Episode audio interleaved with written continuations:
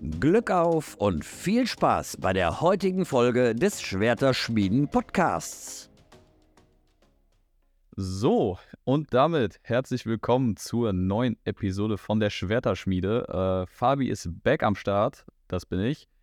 Und äh, ja, da manche Mitglieder des Teams heute lieber auf äh, Studentenpartys unterwegs sind, um sich die Leber zu zerstören, ähm, begrüße ich heute nicht Flo, nicht Alex, nicht Bennett.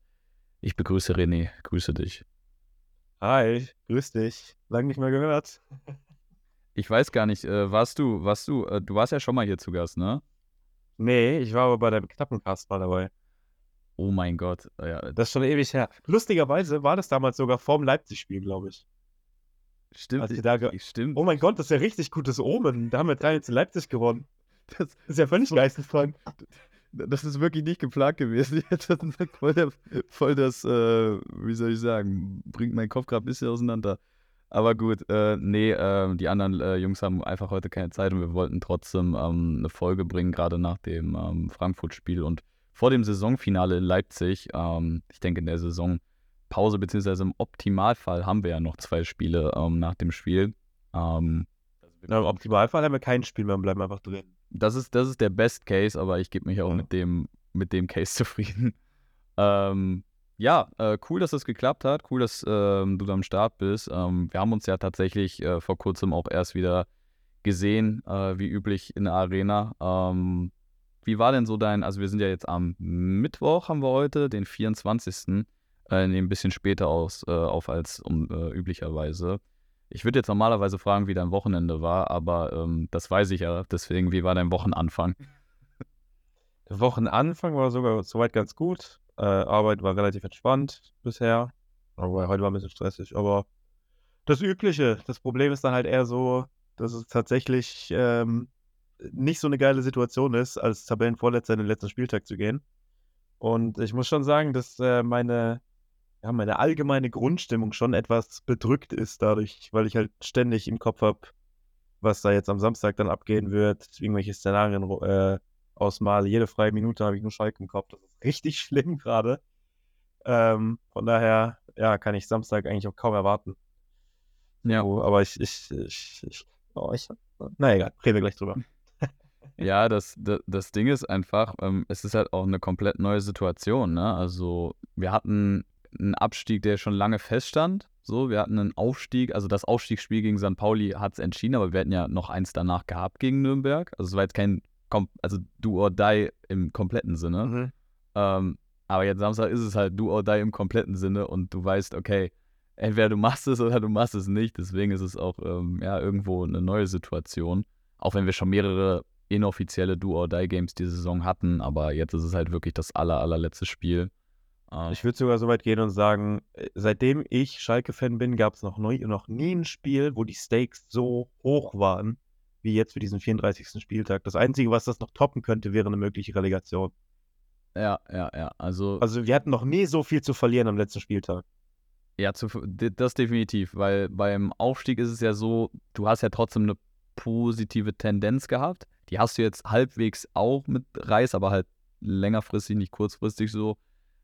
Ich weiß nicht, ich weiß noch nicht ganz, wie ich das einschätzen soll. Ich glaube, das wird sich jetzt auch noch die nächsten äh, ein, zwei Tage weiter, ähm, weiter steigern, dieses äh, Gefühl. Ähm, ich blicke auch schon die ganze Zeit drauf, aber ich weiß nicht, irgendwie, ich, ich, ich habe ich hab irgendwie nicht das Gefühl, dass Samstag ab einer gewissen Uhrzeit wirklich unterm Strich stehen könnte, dass wir wieder runtergehen. Das ist irgendwie noch nicht in meinen Kopf angekommen. Nee, in meinem Kopf auch nicht. Äh, ach, wenn es nach mir geht, dann wird die Saison auch noch ein bisschen weitergehen danach. Ja, ja. Also es fühlt sich auch Das- überhaupt nicht so an wie letzter Spieltag. Nee, auch, äh, keine Ahnung, auch jetzt die ganze Geschichte mit, äh, mit Terodde, der jetzt nicht wirklich verabschiedet wurde gegen Frankfurt und das war auch irgendwie null emotional von ihm. Er war emotional bei seinem Tor, aber danach auch irgendwie, auch wie die Mannschaft dann vor die Kurve gekommen ist, das hat sich nicht so angefühlt wie das letzte Heimspiel, sondern irgendwie, es fühlt sich so an, jeder hat so im Hinterkopf, ja gut, könnte ja noch eine Relegation kommen. Deswegen, das wäre schon hart, wenn es dann am, am Samstag einfach vorbei wäre. Ich weiß auch gar nicht, was ich dann machen würde. Also wahrscheinlich erstmal heulen. Du, du wirst auf jeden Fall in Leipzig pennen, so viel steht fest. Ja, das auf jeden Fall. Die Frage ist dann, ob ich im Hotel penne oder irgendwo in der Gosse. Wie wir gerade sagen. ähm, Ja, aber lass uns, lass uns erstmal über das äh, vergangene Spiel reden. Wie gesagt, wir waren beide im Stadion, haben uns auch wie immer getroffen. Ähm, wie, also was, was ich ja erstmal, das, das Diskussionsthema Nummer eins beim Spieltag war ja gefühlt gar nicht das Spiel an sich, sondern wer es sich wagt, in äh, mintgrünen, orangenen und knall, weiß ich nicht, farbenen äh, Trikots ins Stadion zu wagen, ähm, anstatt in weiß oder blau. Ähm, zum Glück ist es doch noch die sehr deutliche Minderheit gewesen, aber ja, zu unserem Unwohlsein haben wir dann doch den einen oder anderen entdeckt, der sich, äh, ich sag mal, nicht an den Dresscode gehalten hat. Ähm, ja, hat schon abgefuckt, oder? Ja, und vor allem, also seitdem wir diese, diese neongrünen Lappen damals hatten, ne, ist es halt wirklich so bei Spielen, bei T-Shirt-Wetter, dass du halt, dass, dass diese Trikots, diese neongrünen und jetzt diese mintgrünen, die machen das Stadionbild wirklich einfach kaputt. Du siehst jeden einzelnen von denen, auch bei einem normalen Heimspiel.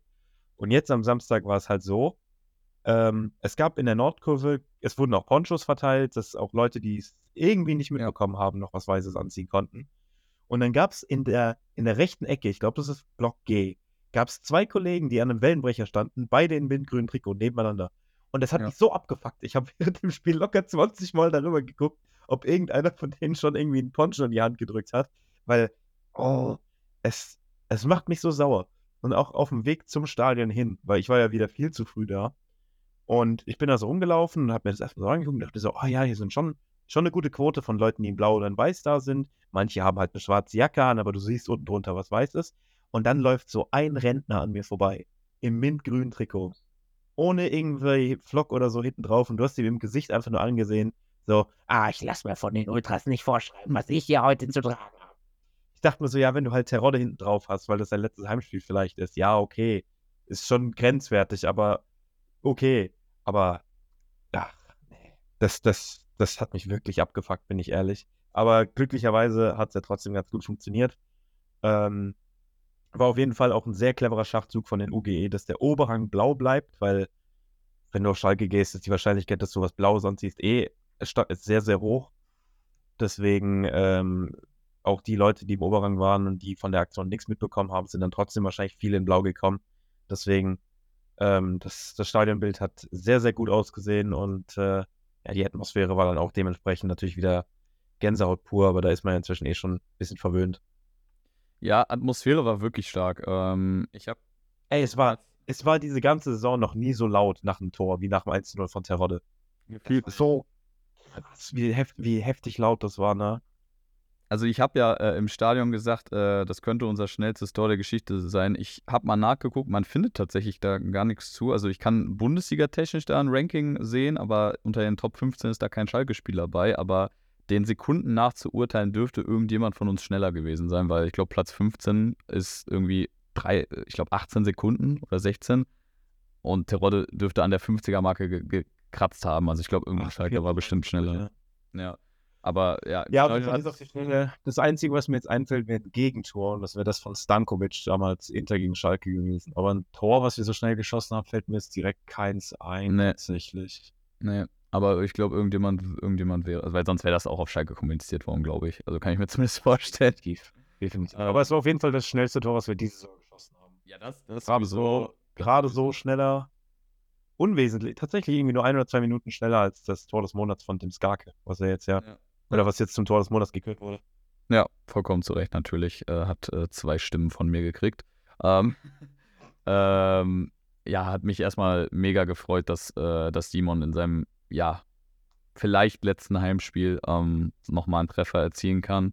Ähm, ich habe schon gegen Hertha gedacht, als er da getroffen hat, boah, geil, ähm, er macht noch eins.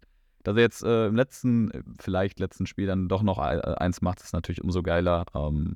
Ja, ganzes Team. Und umso ärgerlicher, dass er sich dann noch die fünfte Gelbe abgeholt hat, weil der würde in Leipzig jetzt so Gold wert sein für uns, glaube ich. Ja, die, die Gel also sowohl für Simon als auch für, äh, für Moritz Jens ist natürlich komplett, komplett nervig. Also bei, bei Simon habe ich das Gefühl, also ne, keiner von uns war auf dem Platz, aber da habe ich aus den Stadion auch das Gefühl gehabt, okay, der, der war schon, ist ja auch ein emotionaler Spieler, Simon, ne, aber der war auch schon sehr, mhm. sehr, sehr laut Richtung Schlager.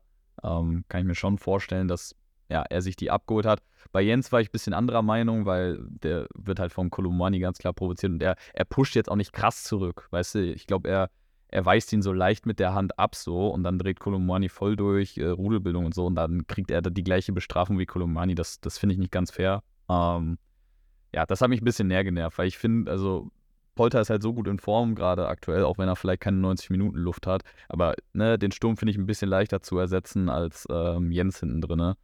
Ja, dass beide fehlen, ist halt einfach nervig, gerade in dem letzten Spiel, dass es jetzt nochmal so krass, ähm, ja, so krass drauf ankommt, dass wir halt unbedingt was holen müssen. Ja, auf jeden Fall, auf jeden Fall. Ähm, ja, wie gesagt, die, die, gelbe Karte von Terodde war aber halt wirklich unnötig, weil er hat sich ja nicht mal Richtung Schiedsrichter aufgeregt. Also er hat sich über den Schiedsrichter aufgeregt, aber halt so für sich hat er auf den Rasen geschlagen. Also er hat eigentlich nichts gemacht und dann kriegt er direkt Gelb dafür. Also, aber ja, wir können ja grundsätzlich mal über die Schiedsrichterleistung von Daniel Schlager reden. Äh, ich habe ja auch schon dann in der Halbzeit äh, entsprechend einen Tweet abgesetzt, ähm, dass ich ihn ausfindig machen werde. Ähm, ja, äh, war jetzt immer noch. nicht so eine. Ja, ich, also ich weiß, dass er in Rastatt wohnt. Das ist jetzt nicht so weit weg von mir. Aber nein. Aber ähm, ja, grundsätzlich war das wirklich keine gute Schiedsrichterleistung. Du hast am Anfang wirklich gemerkt, dass er halt versucht. Er hat halt so ein bisschen, also ich glaube auch die beiden gelben Karten gegen Terodde und gegen Jens waren halt so. Das sollten so, so Ausrufezeichen einfach sein, dass die Mannschaften Ja. sich halt im Griff haben, weil der wusste auch, dass es ein emotionales Schle ähm, Spiel wird und dann hat er halt einfach den ersten beiden, die sich nicht adäquat ver äh, verhalten haben, hat er direkt gelb reingedrückt. Dummerweise dann direkt zwei Spielern, die gelb vor äh, oder mit vier gelben Karten in die Partie gegangen sind.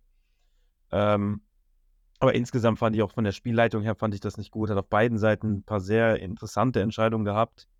Also wenn ich natürlich vor allem an das 1 zu 1 denke, das, also wenn du dir das schon anguckst, dann solltest du auch zum Entschluss kommen, dass das Foul am Brunner ist und das Tor dann eigentlich dementsprechend irregulär ist. Ja. Ähm, man muss aber auch sagen, ganz ehrlich, die Grätsche von Matriciani gegen Kolumbuani oder gegen Buta, ich weiß es nicht mehr, wer von den beiden, ich glaube, es war Buta. Ich würde da schon Elfmeter geben, weil er hat den Ball dann eigentlich nur aus Versehen noch mit dem Knie getroffen, als Buta schon auf ihm drauf lag. Ja. Also er hat in dich beiden, nicht beschweren. in beide Kannst dich Richtungen nicht beschweren. Nee, auf gar keinen Fall. Aber er hat in beiden Richtungen ein paar sehr fragwürdige Entscheidungen getroffen. Und dann noch äh, unter freundlicher Unterstützung von Robert Schröder, der dann noch VAR da sein durfte, der ja mit Schalke und Frankfurt überhaupt keine Vorgeschichte hat, ne? Da war ja nie was. Ähm, oder das war doch Robert Schröder damals, ne? Mit dem Di Santo-Handspiel. Ja, ja. Ja, nee, äh, das war mal wieder astrein. Astreine Schiedsrichteransätze vom DFB. Kann man sich nicht beschweren. Wer pfeift- wissen wir eigentlich schon, wer uns am Samstag pfeift? Das ist noch nicht. Ähm, ich kann mal gucken. Mit Sicherheit ist das schon aus, oder? Ist das nicht, also äh, ist das nicht relativ früh? Ich gucke gerade. Äh, jetzt hängt Kicker, super. Ich gucke bei SNF News, die haben nicht mal. Ja. Ich kann mir vorstellen, Aitekin vielleicht. Ist ja ein relativ wichtiges Spiel. Ja, das ist ja natürlich. Kann ich mir auch vorstellen. Wobei, ne, Aitekin ist doch safe irgendwie bei, bei Köln gegen Dortmund, äh, Köln gegen Bayern im Einsatz oder so. Ja, kann auch sein. Ja, also die die DFL ist auf jeden Fall daran beraten, einen erfahrenen Mann dahin zu stellen, ähm, weil das wird, Ja. also ich kann mir sogar vorstellen, dass Schalke gegen Leipzig, ähm, wenn ich mir jetzt den Rest hier angucke, also klar, Stuttgart-Hoffenheim wird auch dreckig, aber Schalke wird halt wirklich alles reinschmeißen, was sie haben. So, und da muss halt wirklich jemand mit Fingerspitzengefühl haben, der jetzt wirklich bitte nicht nach der ersten Aktion sofort den Karton zückt und äh, irgendwie versucht, das Spiel, ja, ich will nicht sagen kaputt zu machen, aber ja, der halt gar nichts zulässt, so, weißt du, wie ich meine? Also es sei denn, Balanta dreht ein bisschen durch, aber ja. Herr Palanta, wenn der startet, der, der wird nach 20 Minuten wieder ausgewechselt, so wie immer. ähm, wer ist bei uns noch gelb vorbelastet? Nur Salazar, gell? Salazar, ja. Weil das kann ja natürlich auch noch ein Thema werden für die Relegation dann. Wobei ich auch sagen muss, das ist die dümmste Regel, die es gibt, dass, dass die Karten für die Relegation nicht gelöscht werden. Also, ähm, man muss, man muss sagen, ich nehme die gelbe für Rodri gerne in Kauf, wenn er irgendeinen Konter in der 90. unterbindet, wo wir äh, Ja, immer, 0-0 immer. stehen oder so. Immer. Soll er die gerne Immer. mitnehmen. Also wir haben ja auch mit Drexler jemanden, der dann auch ohne Probleme starten könnte. Also das wäre wär in Ordnung. Aber äh, es ist trotzdem sehr frustrierend, dass diese Karten dann halt einfach nicht gelöscht werden. Weil die werden, vor einem Pokalfinale werden sie gelöscht, vor, ich glaube, Champions League Halbfinale werden sie gelöscht, Ja, EM, ja. EM werden sie auch gelöscht. Und dann in der Relegation werden sie dann nicht gelöscht. Stell dir mal vor, du kriegst im Hinspiel von der Relegation die gelbe und fehlst dann im Rückspiel. Das ist ja noch beschissener. Also, Ja. ja, das ist auf jeden Fall auch eine Regel, die man auf jeden Fall mal überdenken sollte. Ähm, übrigens, äh, da wir vor der Aufnahme darüber geredet haben, heute gab es ja die Abstimmung ähm, bei der DFL über einen Investoreneinstieg. Ähm, kam gerade ein Statement von Schalke, dass äh, warum die auch äh, mit Nein gestimmt haben. Also da hat äh, Bernd Schröder vom Vorstand gerade äh, eine Meldung publiziert, beziehungsweise halt wird er zitiert, ähm, warum sie dem Antrag nicht zugestimmt haben. Ähm, ja, also ha haben wir schon vermutet, aber ähm, jetzt nochmal von Schalke die offizielle Meldung, weil der gute VfL Bochum ja einen Antrag gestellt hat, das Ganze geheim stattfinden zu lassen. Ähm, können wir ja mal gucken, ob die sich dazu äußern, warum die wie abgestimmt haben, ob da was kommt. Ähm, aber gut, dann spare ich mir den Redebeitrag bei der MV lieber. Ja. Gut. So, lass uns, äh, wir sind ein bisschen abgedriftet, ey. Nochmal, äh, Frankfurt, genau, so. Schalke geht früh in Führung, kriegt zwei gelbe Karten. Ähm, Schiedsrichterleistung nicht die optimalste gewesen, ähm, aber auch irgendwo Pech auf beiden Seiten. Ähm, Schalke kassiert den Ausgleich noch ähm, vor der Halbzeit durch Kamada, ähm, beziehungsweise manche würden sagen durch Schwolo. Ähm, ohne jetzt zu krass auf ihn drauf zu hauen, ärgert sich wahrscheinlich selber am meisten, aber das sind halt am Ende vielleicht mit anderen Fehlern von ihm die Punkte, die am Ende, ja, fehlen könnten. Ja, also klar, am Ende siehst du als Torwart immer, immer scheiße aus, wenn ein Tor auf deine Kappe geht. Wie du schon sagst, es sind dann halt einfach die entscheidenden Momente im Spiel. Ähm, es ist nicht der erste Fehler, der ihm dieses Jahr unterläuft. Deswegen wird ja jetzt auch für Leipzig überlegt, ihn komplett aus dem Tor zu nehmen, unabhängig was davon, ob was ich richtig finde, was ich richtig finde. Was ich auch begrüßen würde. Ähm, ja, es tut mir sehr leid für ihn, weil er hat, muss man auch sagen, er hat auch seine Momente gehabt. In, in, in Mainz hatte er zwei, drei gute Paraden, wo er uns auf jeden Fall auch äh, dazu beigetragen hat, dass wir den wichtigen Sieg geholt haben. Ja. Ähm, ich, wie gesagt, er ist mir ein bisschen zu schlecht weggekommen, oder was heißt zu schlecht weggekommen? Er hat, er, es wurde mir ein bisschen zu sehr auf ihn draufgehauen jetzt am Wochenende. Das wird ihm gegenüber nicht gerecht, wie du schon sagtest. Auch er merkt man ihm wirklich an, gibt alles für Schalke, gibt alles für den Klassenerhalt. Ähm, aber ja, das darf ihm natürlich überhaupt nicht passieren, dass ihm so ein Ball durchrutscht. Ähm, und dass er jetzt dann halt angeknackst ist und dass das wegen der logische Schluss sein muss, dass du ihn jetzt rausnimmst vor diesen entscheidenden, vor diesem extrem entscheidenden Spiel, auch um ihn selber zu schützen.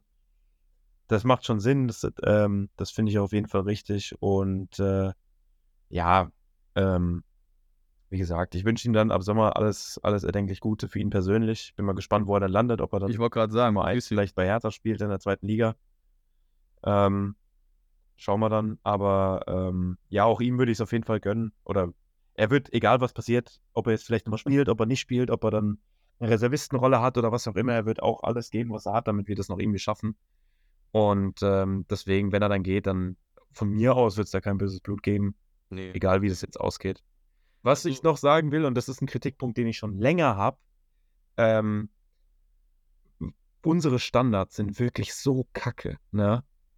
Und das hat man jetzt gegen Frankfurt auch gemerkt. Wir gehen nach 40, 50 Sekunden einzeln in Führung durch einen Standard, weil wir ausnahmsweise mal einen guten Standard schlagen. Ich glaube, das war erst das dritte oder vierte Standardtor dieses Jahr, Elfmeter ausgenommen. Ähm, und danach hatten wir wirklich einige Freistöße und Ecken. Ich glaube, wir hatten am Ende acht Ecken oder so in dem Spiel. Mhm. Und mh, hm, ich glaube, eine davon war gefährlich. Ansonsten eine, die sind die entweder schlecht getreten, genau, die, die auf Jens kamen. Ansonsten waren die alle nicht, sind die entweder schlecht getreten oder du merkst halt, dass die in der Mitte nicht koordiniert sind oder sonst irgendwas. Und das ist halt Gift für eine Mannschaft, die spielerisch so limitiert ist wie wir. Weil wir hatten so viele Spiele, wo wir diese ganzen 0 zu 0 zum Anfang der Rückrunde, alles, was du da brauchst, ist ein gelungener Standard, der mal durchrutscht und du nimmst da vielleicht drei Punkte mit. Und das sind dann hinten raus, dann würde ich sagen, die Punkte. Und das ist so ziemlich der einzige Kritikpunkt an, an Reis, den ich halt habe. Ähm, das sind dann halt die Punkte, womit du es dir dann vielleicht am Ende ein bisschen versaut hast. Weil einen Sieg mehr durch den Standard, der mal durchrutscht. Und wir werden überhaupt nicht mehr in dieser Situation. Und ja. ähm, das ist schon grob fahrlässig, dass du das nicht mehr trainiert hast, dass du da keinen besseren Fokus aufgelegt hast. Und ähm, ja, ich hoffe, dass es natürlich trotzdem irgendwie gut geht, aber für die nächste Saison, unabhängig welcher Liga wir spielen, da musst du auf jeden Fall ansetzen. Es gibt überhaupt keine Entschuldigung, nicht gut bei Offensivstandards zu sein. Vor allem, wenn du so viele lange Spieler hast wie wir. Ja, ich stelle mir halt auch die Frage, ähm, liegt das, liegt das am, am Coaching, liegt das daran, dass du ja keinen kein, kein extrem einzigartigen Standardschützen hast. Also wenn ich sehe, dass teilweise Latzer bei uns die Dinger schießen muss, so, also nichts gegen Danny, aber ich glaube, er weiß selber, dass er da eigentlich nicht die Prio sein sollte. Ähm, Ja. Die Tor haben wir in Zeitlupe gefühlt. Ganz komische Technik hat er. Ja, das stimmt.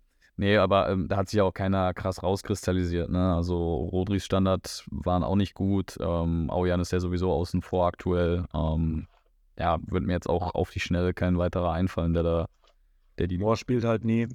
Ganz ehrlich, ich hätte wirklich, ich hätte wirklich gesagt, Kaminski soll die schießen. Auch wenn der vielleicht der kopfballstärkste Spieler bei uns ist, aber der ist halt gefühlt der Einzige, der. Kaminski, der, ähm, Kaminski guten Linken Spieler Fuß hat. ist ja wirklich, ist ja auch wirklich stark, ne? Also ich weiß gar nicht mehr, Genau. was- hat der gegen, nee, gegen Bochum hat äh, Mohr den Standard getreten, ne? Wo Polter das 3-1 gemacht hat damals, ne?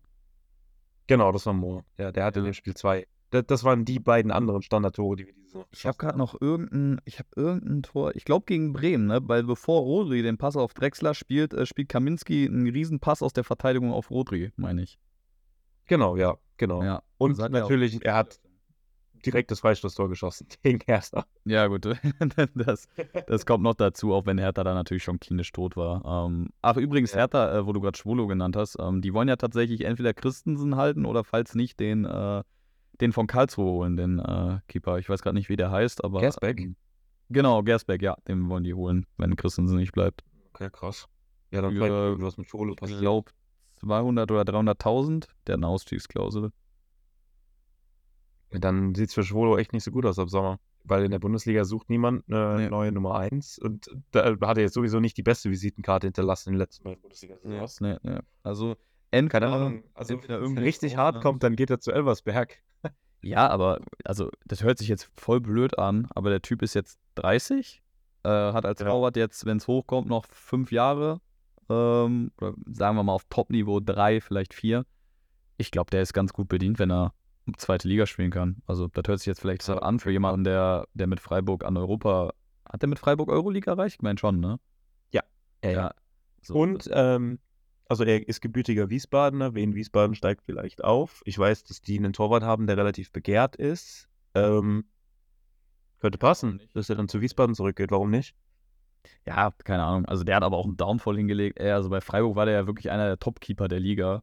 Hat er nicht Mhm. sogar äh, die meisten weißen Westen mal gehabt, meine ich? Ich meine, der hatte sogar vielleicht nach Neujahr oder so, aber der hatte auf jeden Fall viele weiße Westen. Ja, also Hertha hat ja auch sieben Millionen für den gezahlt oder so, ne? Und wir wollten ihn ja Ja, auch damals haben für eine ähnliche Summe. Also, Genau, genau. Mit Schneider noch damals, ne? Der war ja auch fast fix. genau, ja. Ja, ja. Ja, also der hat auf jeden Fall einen Downfall hingelegt. Äh, ein Mini-Downfall hat äh, Schalke dann auch nach dem Gegentreffer hingelegt. Ähm, da lief das Spiel so ein bisschen, ja, uns aus der Hand. Ähm, kurz nach der Halbzeit in der 60. macht Tuta das 2-1. Geht insgesamt halt einfach zu einfach. Ne? Also auch zum 1-1 nochmal gesagt. Ähm, wie gesagt, Schwolo-Fehler, ganz klar. Aber natürlich, wir wollen es nur mal der ähm, Vollständigkeit halber anmerken, natürlich darf Kamada da auch nicht so unbedingt ähm, vom Strafraum zum Schuss kommen, ist ja auch klar. Ähm, Nee, wobei da muss man halt auch dazu sagen, also Kamada zieht ja von links nach innen und das ist auch nicht so wirklich optimal, wenn dann Rechtsverteidiger dann nach einem Foulspiel in der gegnerischen Hälfte im Seitenaus liegt, Ja, ja, ja. weil der dann noch verletzt behandelt werden muss.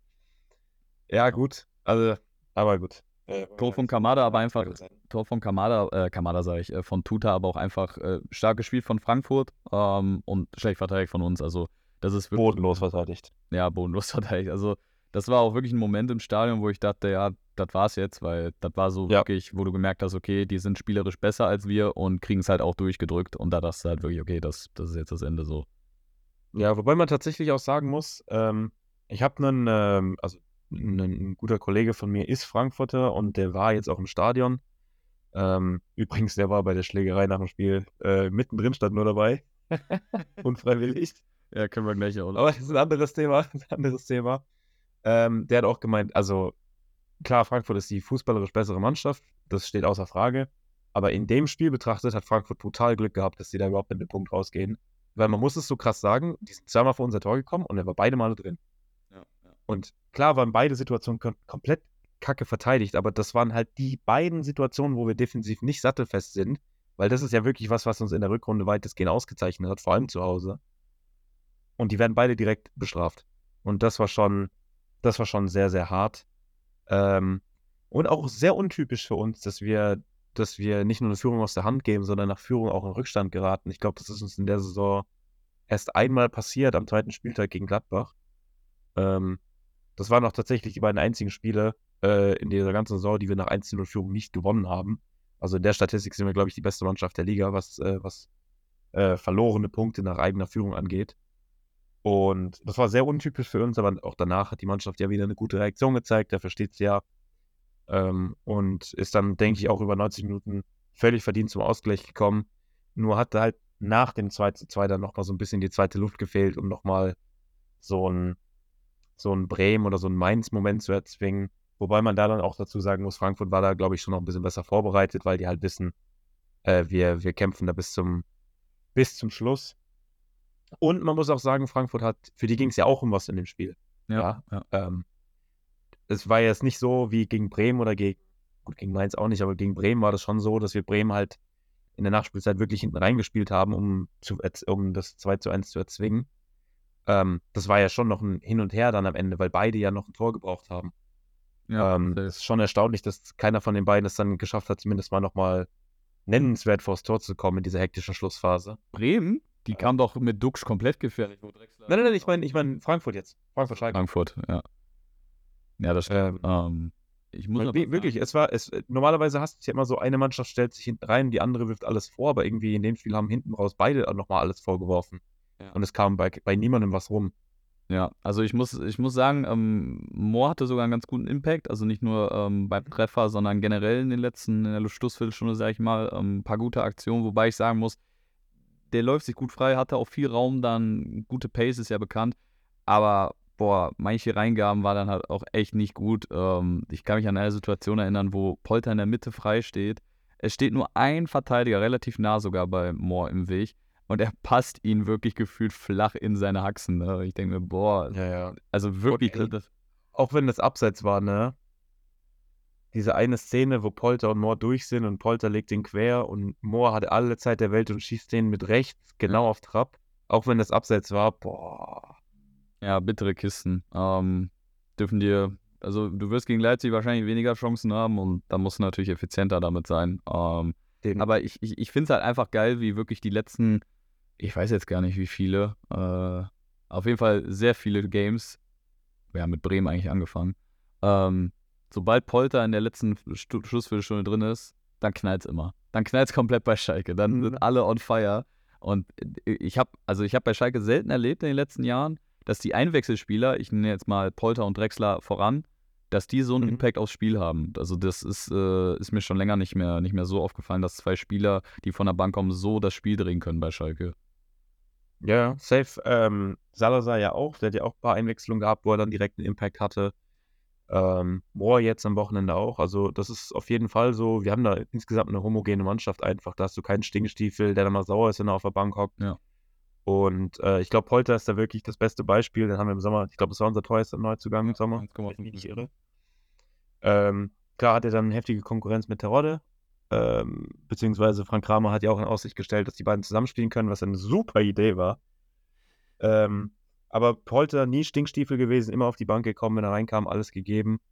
Und hat, glaube ich, auch, der hat doch wirklich gefühlt in jedem Spiel, wo er von der Bank kam, einen Scorer beigetragen. Also Wenn er von der Bank kam, hat er schon immer- ein richtig gutes Streak gehabt.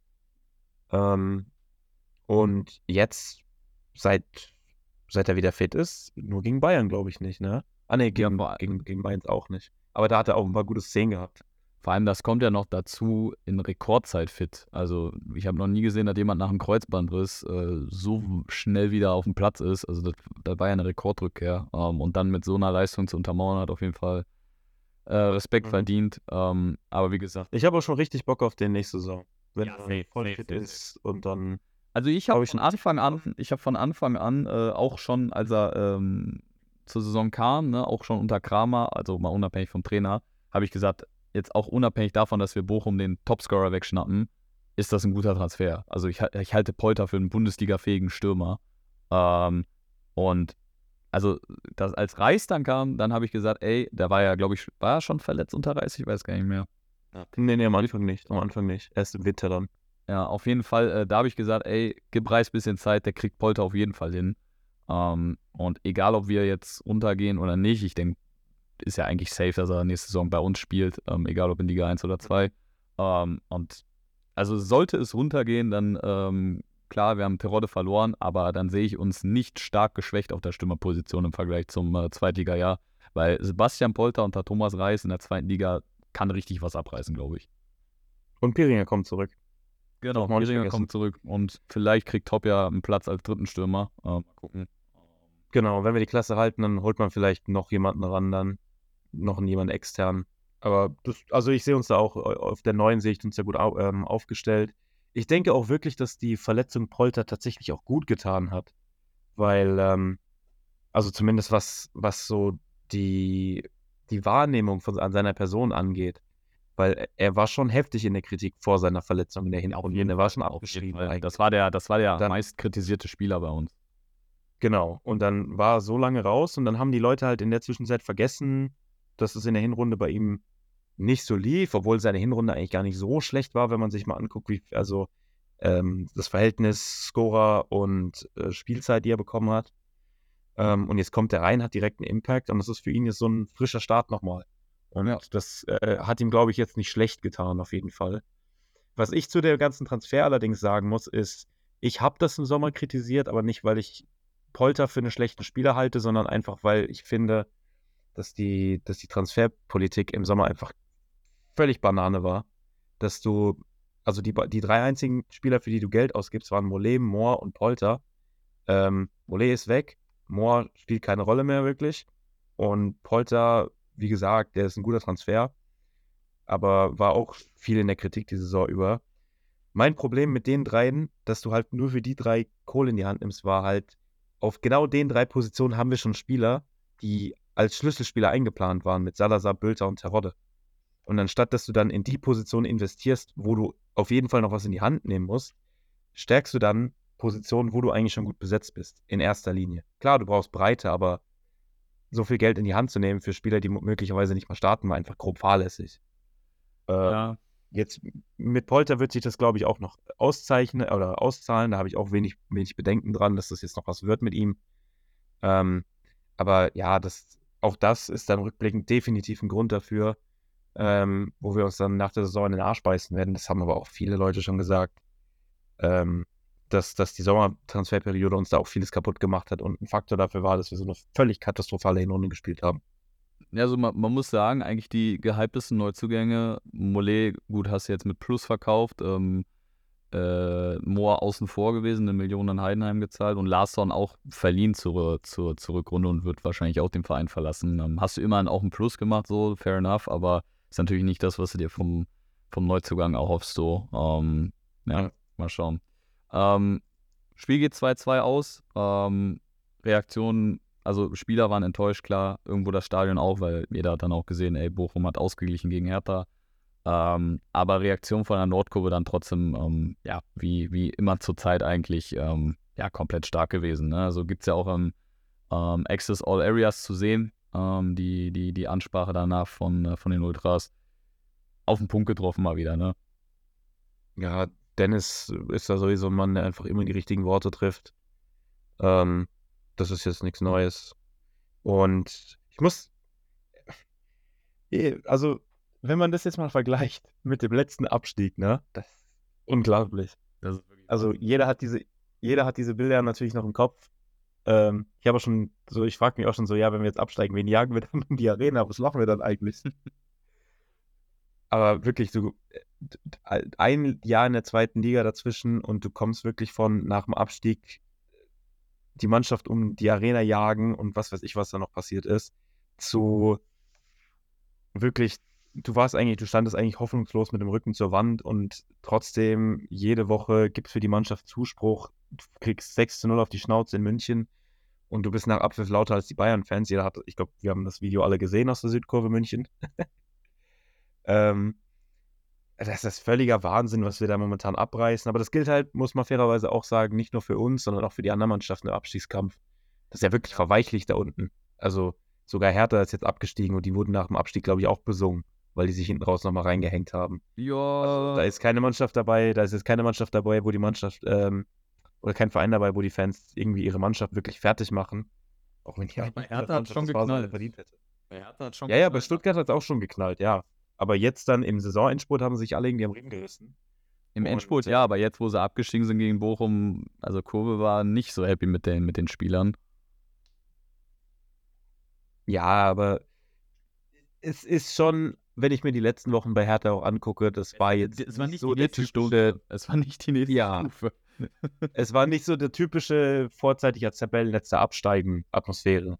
Nee, das nicht. Das nicht. Also vor allem ähm, jetzt mal auch unabhängig von, von den Ultras in Berlin, ähm, die gesamte, ja, es, es war einfach cool zu sehen, dass bei Traditionsvereinen, auch wenn da bei Hertha natürlich viel Scheiße passiert ist die letzten Jahre, dass wenn es drauf ankommt, wenn es um was geht, positiv wie negativ, dann kommen die Leute halt ins Stadion und deswegen hat es mich auch ein bisschen gefreut zu sehen, dass Hertha da, ähm, ich glaube 70.000 waren da, waren auch viele Bochumer da, klar, Mhm. aber dass dann auch wirklich ähm, viele Leute dann, ähm, ja, wo es wo es für Hertha ums Überleben ging, dass die dann da sich wieder haben hinziehen lassen, weil am Ende des Tages, äh, egal wie man zu Hertha steht, auch als Schalke-Fan, ähm, Hertha ist für mich auch irgendwo ein Bundesliga-Verein so. Deswegen, mir tut das für viele, ja, mir tut das für viele Berliner leid, aber für den Club an sich natürlich nicht, weil der Abstieg ist natürlich hart. Der ist noch härter er erarbeitet als unser gewesen. Und unserer war schon in Rekordzeit. Ähm, ich habe da letztens nochmal eine Doku zu gesehen, ne? die war 40 Minuten lang. Ey, die Dinge, die die da aufrollen, die, die, die, die hast du teilweise schon vergessen, ne? Dass wirklich Klinsmann da angetanzt ist, äh, Kalu mit dem äh, Video, wo Corona noch war, äh, also die beklopptesten Dinge so, ne? Also die Klinsmann-Geschichte, dass der einfach irgendwann gegangen ist, das ist das Absurdeste, was hier passiert ist und ich kann mich nicht mal mehr dran erinnern. Ja, ja, und das ist halt nicht mal lang Völliger her. Wahnsinn. Es ist nicht mal lang her. Also, ich glaube, es gibt angenehmeres als Hertha-Fan zu sein momentan. ja, 100%. Du hast vor ein paar Jahren, du wolltest, keine Ahnung, wie viele Millionen hat, hunderte Millionen hat Hertha ausgegeben, irgendwie 300 Millionen wurden da rein investiert. Und am Ende steht ein Abstieg in die zweite Liga, der sich angekündigt hat. Und ähm, um nur es, um es dann noch ein bisschen schlimmer zu machen, gibt es dann doch endlich in Deutschland mal einen Hauptstadtverein, der oben mitspielt. Und das ist dann halt Union Berlin. Also, sehr das muss dann richtig, richtig hart sein. Der halt das genaue Ja. Gegenteil ist, ne? Das komplette Gegenteil auch von der Transferpolitik ja. und so. das ist schon, das ist schon crazy und ähm, das tut mir auch wirklich leid und ich habe jetzt gelesen, dass Hertha Florian Kofeld als Trainer holen möchte für die zweite Liga. Also Ja, die, ja. die werden da wirklich überhaupt nicht verschont von irgendwas. Das kann ich mir, das kann ich Also mir ich- aber wirklich nicht vorstellen. Also ich kann mir nicht vorstellen. ich kann es mir leider ja. vorstellen. Ja, aber die werden doch nie, also die die sind schon blöd, die haben schon viel Blödes gemacht, aber wenn der, ich glaube Weber ist ja der Sportdirektor bei denen, wenn der da da Mhm. kickt, so den Berliner und Kofeld einstellt, dann bye bye. Also Das ist halt wirklich der, der Sandro Schwarz der zweiten Liga, wenn man so will. das, Das ist schon das eine. Katastrophe. Ja gut, aber Man kann von da Also nach ich halten, wünsch- was ich man wünsch- will, ich- aber besser als Ja, Kofeld also ich- ich ihn alle Male. ist auch nicht schwer. Ähm, ich wünsche, ähm, ja, so Trainer mit den Initialen FK sollte man die Finger von lassen. Aber ähm, Was das heißen? das stimmt, du auch. ähm, nein, ich, ich wünsche, also vorausgesetzt natürlich, wir steigen nicht ab. Wenn wir absteigen, dann ist Hertha Konkurrent, dann wünsche ich dir natürlich nicht alles Gute, aber grundsätzlich würde ich mir schon wünschen, dass man den Verein dann relativ schnell auch wieder in der Bundesliga sieht, weil, wie gesagt, das ist ein Verein, der gehört in die erste Liga. Und ähm, das ist schon traurig, das dann mit ansehen zu müssen, wie dann der nächste Traditionsverein stirbt, nur damit der dann von Heidenheim äh, in der Bundesliga ersetzt wird. Also, ja, da ist mir Hertha dann doch 200.000 mal lieber. man muss halt auch mal äh, bilanzieren. Hertha, habe ich auch in dieser Doku gesehen. 20 Millionen für Luke Bacchio, 25 Millionen für Lukas Toussaint. Äh, wie viel Millionen für Sua? 10 oder so? 10 und 30 für Piontek. Irgendwie sowas. Äh, Piontek noch dazu, das, das ist so pervers. Und jetzt müssen die ja, Kunja haben die auch mal geholt, ne? ja, jetzt müssen die echt noch um die äh, Lizenz bangen. 7 Millionen für Schwolo, fast vergessen. Ähm, jetzt müssen die noch um die Lizenz bangen, wo die ja diesen, diesen, diese, diese Leihe jetzt, äh, also die Anleihe verschoben haben um zwei Jahre, wo du aber dadurch, dass die Zinsen sich erhöhen, nur um die zu verschieben, äh, ich glaube, 7 Millionen extra zahlst oder vielleicht sogar 8 Millionen. Das heißt, sollte Hertha nächstes Jahr nicht aufsteigen, wird das auch nochmal ein richtiger Knochenbruch. Also, es ist schon sehr, sehr tough. Die haben 18 Millionen für Kunja gezahlt. Wobei das äh, geht noch, die haben ihn für, für 30 Nee, verkauft. Also das Ich geht wollte gerade sagen, ich hätte ja einen Schluss gemacht mit dem. Ja. Ja, ja. Das, also, was Hertha da in den äh, Transfer, transfertechnisch veranstaltet hat, das stellt sogar uns völlig in den Schatten. Das ist ja wirklich absoluter Wahnsinn. Piontek ist wirklich, Piontek war so gut wie Di Santo wahrscheinlich und hat äh, das Fünffache gekostet. Das musst du Ja. dir wirklich mal auf der Zunge zergehen lassen. Ja, bekloppt. Ähm, ja, Hertha geht runter gegen Bochum, ähm, die sich ja eine ganz gute Ausgangslage machen auf dem 16. Platz. Ähm, es ist halt echt ärgerlich, dass das halt so spät gefallen ist. Ne? Also hätte Bochum dieses Tor nicht geschossen, ähm, dann wäre Schalke auf Platz 16, könnte Mhm. sich ein bisschen zurücklehnen. Vor allem Leverkusen muss gegen Bochum gewinnen, um die äh, Euroleague klarzumachen. Mhm. Boah, es, es tut schon sehr weh. Es, es tut schon sehr weh, dieses Tor von Bochum. Ja. Man muss auch, was, worüber ich jetzt so ein bisschen nachgedacht habe, äh, heute Nachmittag, war die allgemeine Stimmung unter Schalke an, an den letzten beiden Spieltagen war ja schon so ein bisschen eher Trümmerbruch. Ne? Aber wenn man so drüber nachdenkt, rückblickend, wenn man dir angeboten hätte, ey, ihr holt vier Punkte gegen Ja. Mainz, Bayern und Frankfurt, holt ihr vier Punkte. Das hätte jeder angenommen. Das Ja. Problem an den letzten beiden Spieltagen, dass wir in, in München auf die Schnauze kriegen, da, da ist jeder von ausgegangen. Punkt gegen Frankfurt, völlig in Ordnung. Das Problem ist halt, die Konkurrenz hat dir die Spieltage kaputt gemacht. Ja. Weil, das musst du dir mal vorstellen, dass du mit 31 Punkten in den letzten Spieltag gehst und stehst auf Tabellenplatz 17. Das ist völlig absurd und es ist einfach nur bitter. Und das ist auch so ein bisschen das, was mich so ein bisschen bangen lässt am, am Samstag. Ähm, also, wir können ja jetzt auch schon über Leipzig reden eigentlich. Ja, safe, safe. Ähm, bei Leipzig ist die Ausgangsposition ja jetzt so, dass es für die um gar nichts mehr geht am letzten Spieltag. Ähm, die haben ein Pokalfinale vor der Brust, wo sie dann sicherlich auch nochmal ein paar Spieler schonen können. Ähm, und wir gehen da halt, wie du schon vorhin gesagt hast, äh, wir gehen da, wir werden mit so viel Energie in dieses, rein, in dieses Spiel reingehen, wir werden da alles in die Waagschale werfen. Ich traue unserer Mannschaft auf jeden Fall zu, dass wir da punkten. Mein Problem ist, dass ich Hoffenheim und Leverkusen nicht unbedingt traue. Weil für Hoffenheim gegen Stuttgart geht es auch um nichts. Ja. Und es wird mich wirklich überhaupt nicht wundern, wenn ich um 15.35 Uhr im Block stehe in Leipzig, auf mein Handy gucke und sehe, dass Bochum 1-0 gegen Leverkusen führt.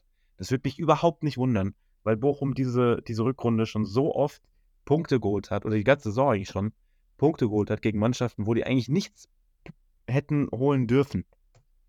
Und Ja. ähm, es, also ich sehe es schon kommen, dass wir in Leipzig vielleicht sogar, also n- ein Unentschieden holen, vielleicht sogar gewinnen und am Ende gucken wir dann doof rein, weil Stuttgart gegen Hoffenheim gewonnen hat und Bochum gewinnt irgendwie in der 95. Minute 2 zu 1 gegen Leverkusen oder so.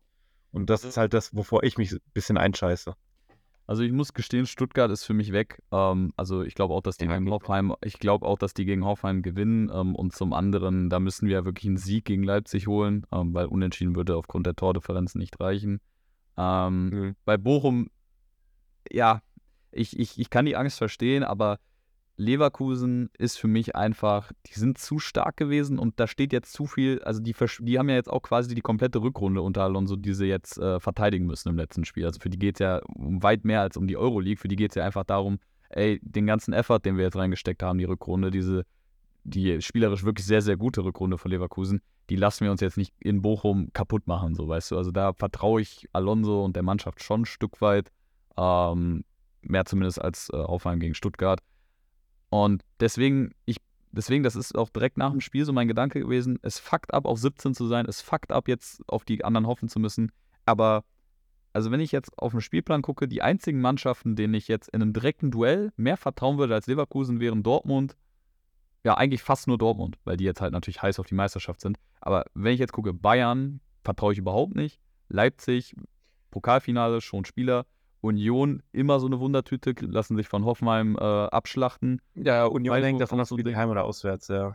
Freiburg auch so ein, so ein schwieriges Ding. Wolfsburg, also das sind alles Teams, wo ich dann sage, ey, dann lieber Leverkusen. So, weil die haben es die Rückrunde halt auch echt gezeigt, dass sie es drauf haben. Vielleicht noch Köln. Köln wäre auch noch so eine Mannschaft, wo ich noch ein bisschen Hoffnung hätte. Aber ja, ich glaube, wir sind da mit Leverkusen noch ganz gut bedient.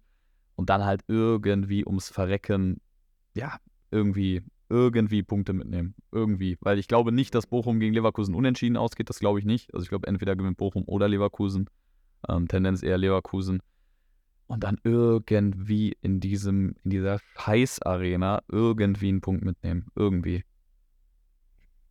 Ja, ich bin, ich bin, wann hatten wir das letzte Mal in der, oder grundsätzlich, wann hatten wir das letzte Mal einen 34. Spieltag, wo es für uns um North ging?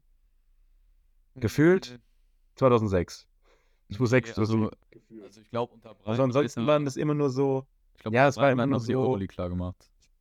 ja genau, aber ich meine, klar, das ist schon wichtig, aber Nicht vergleichbar, klar. nicht vergleichbar so. Wir hatten, wie ich schon vorhin sagte, die Stakes waren noch nie so high von einem, von, oder so hoch von dem letzten Bundesligaspiel für uns. Und oh, ich, ich bin echt nicht bereit dafür, dass da in der Nachspielzeit irgendein Drama passiert und deswegen bleiben wir drin oder steigen. wir- Ich bin da wirklich nicht bereit für. Ich bin da ja schon gegen Frankfurt verrückt geworden, ne? wo alle auf die Handys gucken. Wir haben die äh, Konkurrenten gespielt. Ne? Das macht einen ja echt kirre. Ja, und, und auch in den Wochen davor, wir auch zweimal, ne, in der Nachspielzeit. Ja. So, ich bin da wirklich nicht bereit für, wenn ich dann im Block stehe und Bülter hat dann in der 97. Minute einen Elfmeter, der darüber entscheidet, ob wir drinbleiben oder nicht. So, lass mich in Ruhe. Wie soll ich das schaffen? Ja, das stimmt schon. Also, keine Ahnung, am Ende des Tages, ich, ich, ich, wie du schon sagtest, ne, vorher hätte man die Punkte wahrscheinlich aus den letzten drei Spielen unterschrieben. Ähm, so, ich, ich versuche halt einfach so zu denken, ey, wir haben uns jetzt erarbeitet, dass wir am dr- 34. Spieltag noch die Möglichkeit haben, gut, zumindest die Möglichkeit haben, direkt drin zu bleiben, aber auch die Relegation zu erreichen.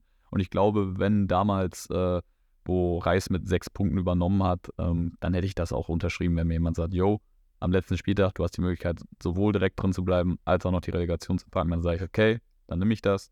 Ähm, aber es ist halt einfach dieser, dieser, diese, diese Hoffnung und die, auch diese Liebe an die, an die Truppe, an das, das Gefühl gerade um Schalke, dass man halt nicht will, dass das jetzt endet, ne? Weil man sich halt wirklich so mit den Jungs identifiziert hat und angefreundet hat, dass man nicht will, dass ein Kraus, dass ein Jens, dass auch ein Kral, auch, auch wo, wo es da bei Klassen halt wahrscheinlich auch eher schlecht aussieht, aber halt, dass so gewisse Charaktere einfach, ja, wahrscheinlich, äh, sehr, sehr wahrscheinlich einfach bei, ähm, bei Abstieg nicht bleiben. Auch ein Rodri äh, würde ich noch dazu zählen. Ähm, ja, das, man will die Vandenberg, man will die ganzen Leute halt einfach nicht verlieren, weil die Mannschaft hat sich jetzt echt in die Herzen der Fans gespielt. Ähm, muss natürlich sagen, auch bei Abstieg, ne, also ein Henning wird bleiben, ich glaube, ein Brunner wird bleiben, ähm, bei Salazar würde ich es auch nicht ausschließen, Kaminski, Drexler, ich glaube, die würden auch bleiben. Also da sind auch, Karaman wahrscheinlich auch, Polter, also da bleibt ja auch ein Großteil, nur es ist halt so, du willst nicht mit diesem Trümmerbruch in die Zweitligasaison auch reingehen, wo du weißt, ey, wir haben alles investiert die Rückrunde und dann hat es wirklich um ein Fünkchen nicht gereicht. So das, boah. Noch schlimmer wäre es nur in der Relegation, wenn du die dann, ähm, ja, verkacken würdest. Boah, das wird so wehtun. Vor allem, wenn du in der Relegation absteigst, dann hast du halt wirklich nur sechs Wochen Winterpa äh, Sommerpause oder so, ne? Weil die Ja. zweite Liga geht im Juli schon wieder los. Ja. Aber ich bin ehrlich, wenn wir jetzt absteigen, das tut so viel mehr weh als der letzte Abstieg. Also Weil beim letzten Abstieg, beim letzten Abstieg, irgendwann war es dir nur noch egal. Weil das hat sich relativ früh schon abgezeichnet, als es gegen Bielefeld dann soweit war. Das war totaler Trümmerbruch. Ich weiß noch, wie wir damals im Discord waren und wir haben uns eine Dreiviertelstunde lang angeschwiegen. Aber, boah, wenn wir jetzt runtergehen und wir waren so nah dran und wie, wie du schon sagtest, wir verlieren diese ganzen Spieler, mit denen du eigentlich so eine starke Bindung aufgebaut hast. Es wird mir so viel mehr wehtun. Aber ich bin Also- wirklich froh, dass ich das dann am wenigstens im Stadion erleben kann und nicht alleine zu Hause. So oder so, egal was passiert. nee, aber, ähm, aber Willst du mitkommen? Willst du mitkommen? Soll ich noch nach einem Ticket gucken? Ja, nur viel, viel Erfolg dabei. Ähm, nee, aber ähm, ich, ich würde da insofern gegenhalten, also du hast mit allem recht, was du sagst, nur bei dem Abstieg war es halt einfach so, ich wusste nicht mal, ob, ob, ob Schalke so für mich sein kann, wie es, wie es vorher mal war. So, weißt du, also ich habe mich noch nie, und ich glaube, das hast du damals auch gesagt, ich habe mir noch nie von Schalke so sehr distanziert wie nach dieser Nacht da, äh, nach dem Bielefeld-Spiel. Ähm, und ich wusste auch gar nicht, wie wird die Stimmung sein beim ersten Saisonspiel dann gegen Hamburg in der zweiten Liga. Wird das jemals so wie vorher?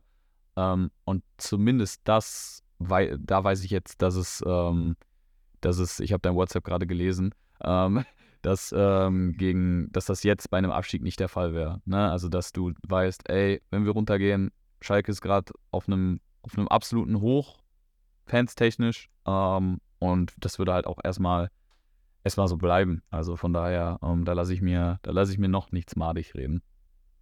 Ja, das glaube ich. Das, das, das unterschreibe ich. Aber ich sag dir ehrlich, ganz ehrlich, wenn wir jetzt absteigen, so klar, wir haben dieses, dieses Wir-Gefühl, was wieder aufgekommen ist, diese Erlebnis, das, was wir erlebt haben. äh, das Spiel gegen St. Pauli, der Schlussspurt letzte Saison, auch die ganze Rückrunde jetzt, die wirklich so unfassbar geil war und die so viel Spaß gemacht hat. Klar, das bleibt für immer. Aber sportlich betrachtet muss man dann sich halt wirklich hinstellen und sagen, jo, die letzten beiden Jahre, die waren komplett für den Arsch. Weil aus, von, dem, von dem Aufstieg von letztem Jahr bleibt sportlich relativ wenig über. Weil das Einzige, was sich halt geändert hat, ist die Leistungsträger von damals, die noch erhalten sind, die sind alle halt zwei Jahre älter geworden. Und die, die irgendeinen Kaderwert hätten aufbauen können, die sind alle weg. Und am Ende findest du dich halt wirklich wieder in der zweiten Liga wieder. Ähm, ich glaube, du hast dich finanziell ein bisschen erholen können im Vergleich zu, wie es damals, oder schon relativ gut erholen können. Also es ist jetzt nicht so, dass wir um die Lizenz bangen müssen. Ähm, aber dann, ich, ich denke mir halt wirklich so, ja, irgendwie, irgendwie war das halt wirklich für umsonst dann der letzte Aufstieg. Und ich denke mir dann auch, wenn wir dann nächstes Jahr wieder aufsteigen, das wird niemals so geil sein wie St. Pauli. Da kann passieren, was will. So, das, was wir jetzt erleben, ich glaube auch, wenn wir jetzt, wenn wir jetzt in die Relegation kommen, wir bleiben in der Relegation drin, das wird das Geilste sein, was wir auf Schalke je erleben würden. Ja. Und danach, ich kann mir nicht vorstellen, das Einzige, was danach kommen könnte, was noch krasser wäre, ist, ich will es gar nicht aussprechen, aber du weißt, was ich meine. Ja, ich weiß, was ne? Das ist, glaube ich, dann so das Einzige, was nochmal eine Stufe drüber wäre. Weil was wir da erleben würden, wenn wir irgendwie in der verfickten Relegation die gottverdammte Klasse halten, das, das ist das Nonplusultra, was du in Deutschland an, an Emotionalität im, Profi, im Vereinsfußball erleben kannst. Da gibt es nichts drüber. Und da können mir die, die Schwarz-Gelben können mir jetzt einen auf ihre Meisterschaft wichsen, wie sie wollen. Wenn wir drin bleiben, wir feiern das mehr als die ihre Kackmeisterschaft, das sage ich dir aber. Ey, ey, Digga, ähm, ich, ich habe da gerade lustigerweise, also ich bin ja jetzt äh, quasi aus dem Feierabend in die Aufnahme gegangen. Ich habe da mit einer Arbeitskollegin drüber, drüber gesprochen, also wir haben da so unser Feierabend-Talk und äh, sie sagte so, ja, du bist ja Schalke-Fan, ähm, also die, die ist kein Fußballfan so, aber die, die lebt halt im Ruhrgebiet so, ne, die weiß, was da abgeht und die sagt so, wie, wie fühlst du dich denn mit Dortmund Meisterschaft und so? Dann habe ich nachgedacht, dann habe ich gesagt, ganz ehrlich, irgendwie, also klar freue ich mich nicht für die, aber es ist mir irgendwie auch so egal und also natürlich jeder Dortmunder wird das anders sehen, das ist vollkommen klar, aber ich bin so fokussiert auf Schalke, ich kann, ich habe gar keine Zeit, mich über Dortmund aufzuregen, so, weißt du, wie ich meine? Ich, ich, mein Kopf ist so voll mit Schalke, ich habe gar nicht die Zeit, mich darüber abzufacken, so, weißt du, wie ich meine? Ja, fühle ich schon. Wobei ich da auch dazu sagen muss, nachdem Stuttgart letzte Woche äh, gegen Mainz gewonnen hat, war ich schon brutal gebrochen. Und als ich dann dieses Video gesehen habe, wie die Dortmunder halt singen, Dortmund wird Meister und Schalke steigt ab, da hat irgendein Schalter bei mir im Kopf Klick gemacht. Ich werde jetzt mit so viel Hass nach Leipzig fahren, einfach weil ich nicht will, dass wenn die schon Meister werden, dann sollen wir nicht absteigen. Die Kombination aus beiden ist das, was mich da komplett brechen würde. Ähm, nee, ist, also am Ende muss man sagen, dadurch, dass Bayern gegen Leipzig verloren hat, das kann ja dann schon auch ein Faktor dafür sein, dass wir möglicherweise die Klasse dann doch noch halten, ja. Weil wenn es für Leipzig am letzten Spieltag noch was gehen würde, dann gute Nacht. Aber ähm, von daher, wenn das der Trade-off ist, Dortmund bleibt drin, wir halten die Klasse, dann ist mir das, ist es mir völlig wert. Ähm, ein Klassenerhalt oder eine Meisterschaft ist sowieso nicht äh, komplett vollwertig, wenn du ähm, ein Gegentor von Kenan Karaman gefressen hast. Deswegen Lass mal gut sein. ja, also, also können wir ja kurz anschneiden sogar. Ähm, ich finde auch wirklich, also erstmal unterm Strich, wenn du nach 34 Spieltagen auf der 1 stehst, bist du verdienter deutscher Meister, brauchen wir nicht drüber reden. Aber mhm. ich würde da gern Dortmund dazu hören, weil irgendwie die Meisterschaft fühlt sich doch irgendwie geschenkt an, so richtig, oder nicht? Nachdem, was Bayern da abgezogen hat, die Saison. Dude, kann schon sein. Ich weiß gerade gar nicht. Ich habe mir die Bundesliga-Tabelle überhalb des 12. Tabellenplatzes schon ewig lang nicht mehr angesehen. Ähm, lass mich mal ganz kurz gucken, wie viele Punkte die beiden haben. Ähm, ja, Dortmund könnte mit 73 Punkten deutscher Meister werden. Das ist schon eine relativ. Also für einen Meist sieben Niederlagen. Also es gab schon schlechtere deutsche Meister, so ist es nicht. Aber es ist auf jeden Fall so, dass Dortmund spielt jetzt insgesamt eine gute Saison. Natürlich, 73 Punkte, das hat Schalke, glaube ich, noch nie erreicht. Da brauchen wir überhaupt nicht drüber reden. Aber das ist eine Saison, die Dortmund in den letzten zehn Jahren schon das ein oder andere Mal gespielt hat und die waren dann trotzdem irgendwie zehn Punkte hinter den Bayern. Ja. Also ich würde auf jeden Fall auch sagen, ähm, am Ende des Tages wird Dortmund deutscher Meister, weil die Bayern es verkackt haben und nicht Bayern wird Vizemeister, weil Dortmund so krass war. Ja. Ähm, und man muss ja nur drüber nachdenken, Dortmund hat ja wirklich eine katastrophale Hinrunde gespielt. Also was die in der Rückrunde abreißen, ist ja alle, aller Ehren wert, ne? Wie viele Punkte haben die in der Rückrunde geholt? Zu viele. nee, Rückrundentabelle. Ja, 12 Siege. 39. 39 in der Rückrunde. ist völlig absurd. Aber in der Hinrunde waren sie halt auf Platz 5. Gegen Schalke hat es nicht gereicht. Also- was? Gegen uns hat es nicht gereicht, ja. Gegen Schalke? Also, die haben in der Rückrunde nur gegen. Das ist wirklich absurd. Und wer, war- was war das dritte Unentschieden? Schalke, Bochum und. Haben die nicht gegen Leipzig verloren sogar? Nee, nee, gegen Bayern war die einzige Niederlage. Ah, okay. Nee, dann weiß ich es nicht. Keine Ahnung. Ja, das Unentschieden fällt mir jetzt auch nicht mehr ein in der Rückrunde. Aber ja, ähm, Ja, Leverkusen, keine Ahnung. wenn du. Ja, das ist halt eine völlig absurde Rückrunde, die sie gespielt haben, ne? Aber ja, ähm, man muss da auch sicherlich dazu sagen, ähm, da hat sich bei Dortmund hinten raus auch so eine Eigendynamik entwickelt, eben weil die Bayern so geschwächelt haben. Und das war dann in, in greifbarer Nähe, ähm, dass, dass du dann halt so ein klares Ziel vor Augen hast und dann halt wirklich einfach keinen, keinen Meter mehr abschenkst. Das war ja bei uns dann ähnlich hinten raus, ähm, diese Saison. Also ich glaube, wenn die Bayern nicht so geschwächelt hätten, dann hätten die Dortmunder auch nicht so viele Punkte geholt, weil die dann halt einfach nicht diese intrinsische Motivation gehabt hätten, in Mhm. jedem Spiel einfach wirklich Vollgas zu geben.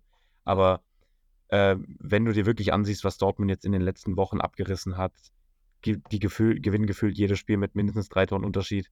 Also das ist schon völliger Wahnsinn und am Ende haben sie die Meisterschaft dann auf jeden Fall auch verdient.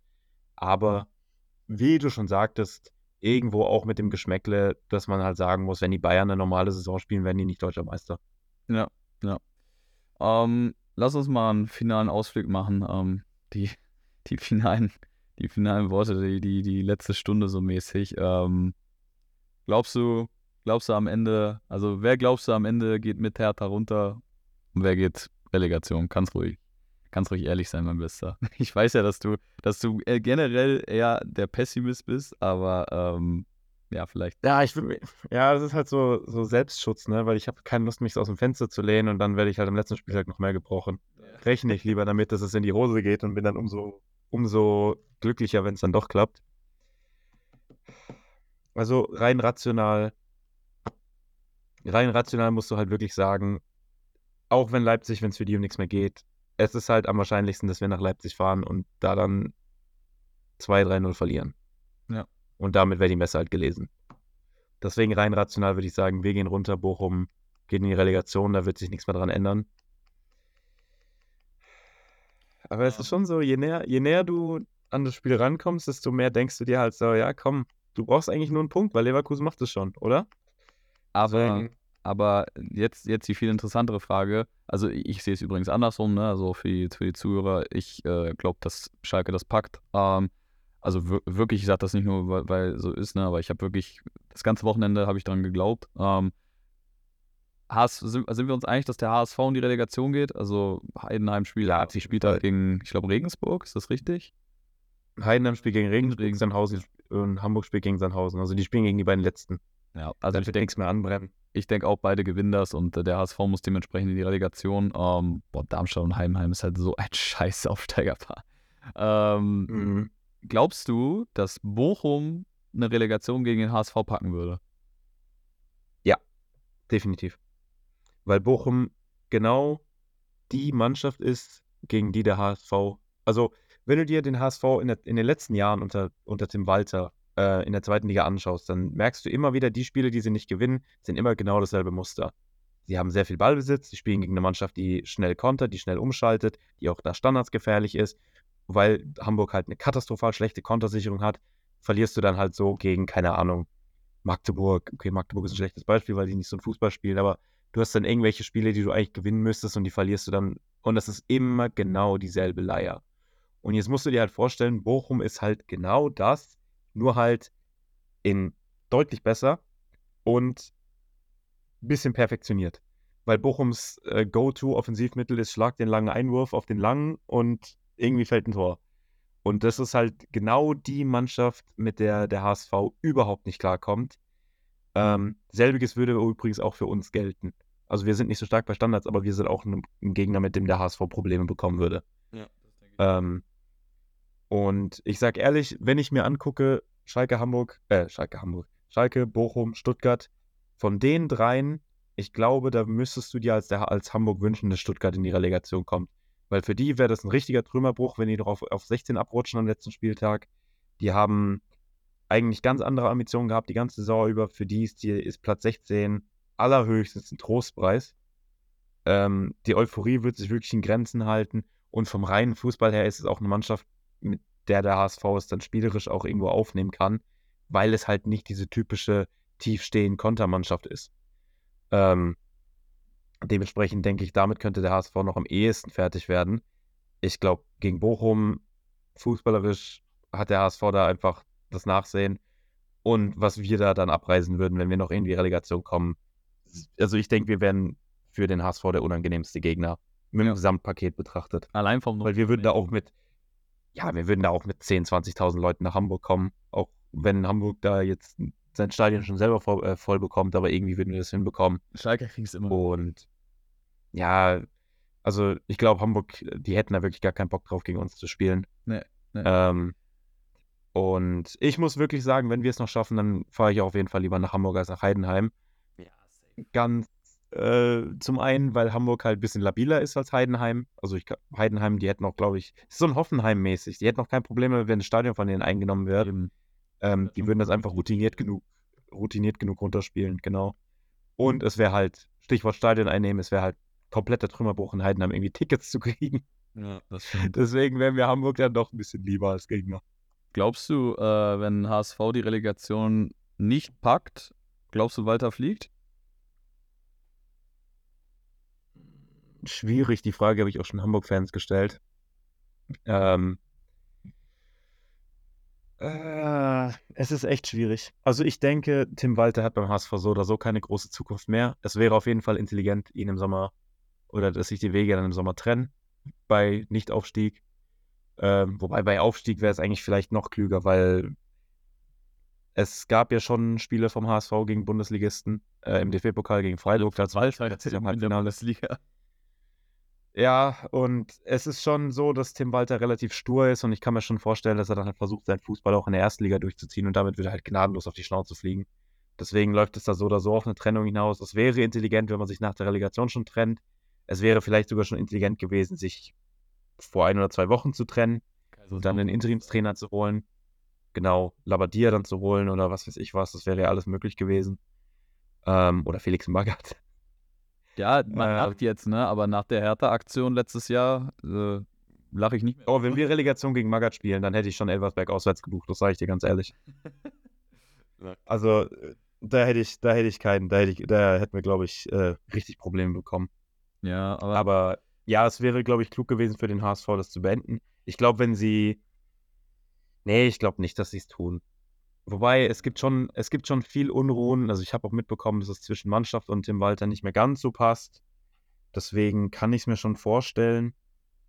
Aber ich denke, am Ende würde man dann doch mit ihm weitermachen, weil er ist ja unterm Strich der erfolgreichste Trainer, den Hamburg seit dem Abstieg hat.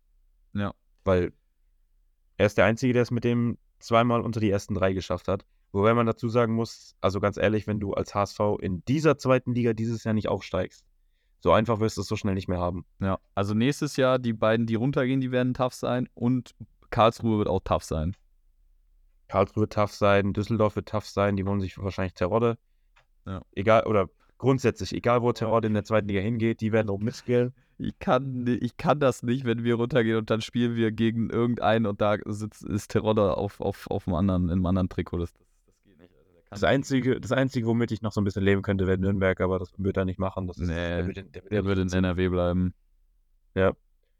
Nee, ähm, ich glaube aber tatsächlich. Hannover, Hannover muss auch noch auf dem Zettel haben, eigentlich immer. Boah, weiß ich nicht. Ähm, auch bei Kaiserslautern kann ich mir durchaus vorstellen, dass die im Sommer dann nochmal eine Offensive ähm, starten, weil die werden mittelfristig dann auch vorhaben, in die erste Liga hochzugehen.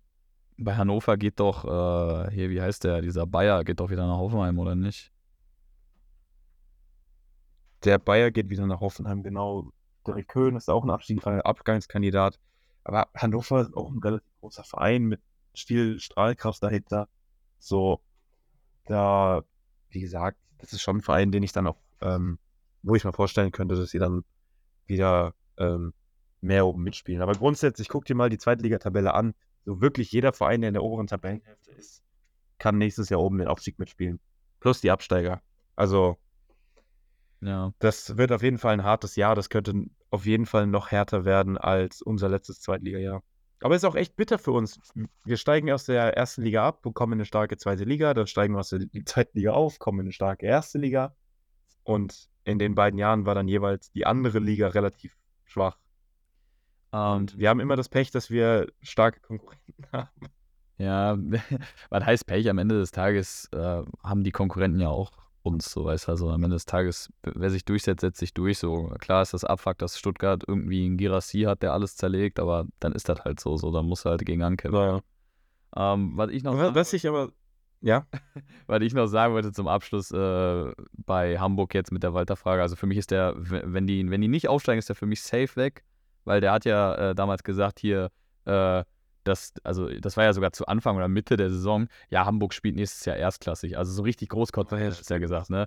Und wenn dem das um die Ohren fliegt, dann, also das, das ist für mich nicht tragbar. Also geht gar nicht. ja, das kann natürlich auch sein. Und auf der anderen Seite musst du halt, wie, gesagt, wie ich schon sagte, also wenn du es in dieser zweiten Liga nicht schaffst, wie willst Ja. du es dann nächstes Jahr schaffen? So, da gibt es schon relativ wenig, was dann Hoffnung macht, dass es dann im dritten Anlauf klappt. Vor allem, wenn, wenn Hamburg jetzt nicht aufsteigt, dann sind so viele Leistungsträger auch weg. Safe. Ja, also ich kann mir dann schon vorstellen, dass es dann auf einen Neuanfang hinausläuft. Was ich noch sagen wollte, ist ähm, Stichwort starke Konkurrenz, schwache Konkurrenz. Ähm, wenn du dir anguckst, mit wem wir da dieses Jahr um den Klassenerhalt spielen, und wenn du das dann vergleichst mit den Mannschaften, die dann möglicherweise nächstes Jahr unsere Konkurrenten wären, das ist schon ein Unterschied, ob du dann dich mit, mit Stuttgart und Hertha vor allem duellierst und Hoffenheim noch. Oder dann halt nächstes Jahr wahrscheinlich mit Darmstadt, mit Heidenheim.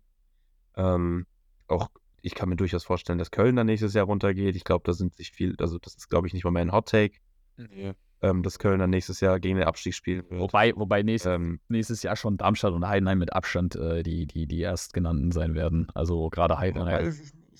Heidenheim, ja, eigentlich schon, aber ich kann mir auf der anderen Seite auch vorstellen, dass Heidenheim dann so Augsburg 2.0 wird und dass wir die so schnell nicht mehr loswerden. Ja, aber die werden auch ihre Leistungsträger verlieren, glaube ich. Also ich kann mir nicht vorstellen, dass Ja. hier Kleindienst, Beste, wie sie alle heißen, dass die, dass die bleiben. Auch wenn die natürlich jetzt aufsteigen, klar, aber da werden irgendwelche Bundesligisten, denke ich mal, auch ein Auge drauf haben. Ja.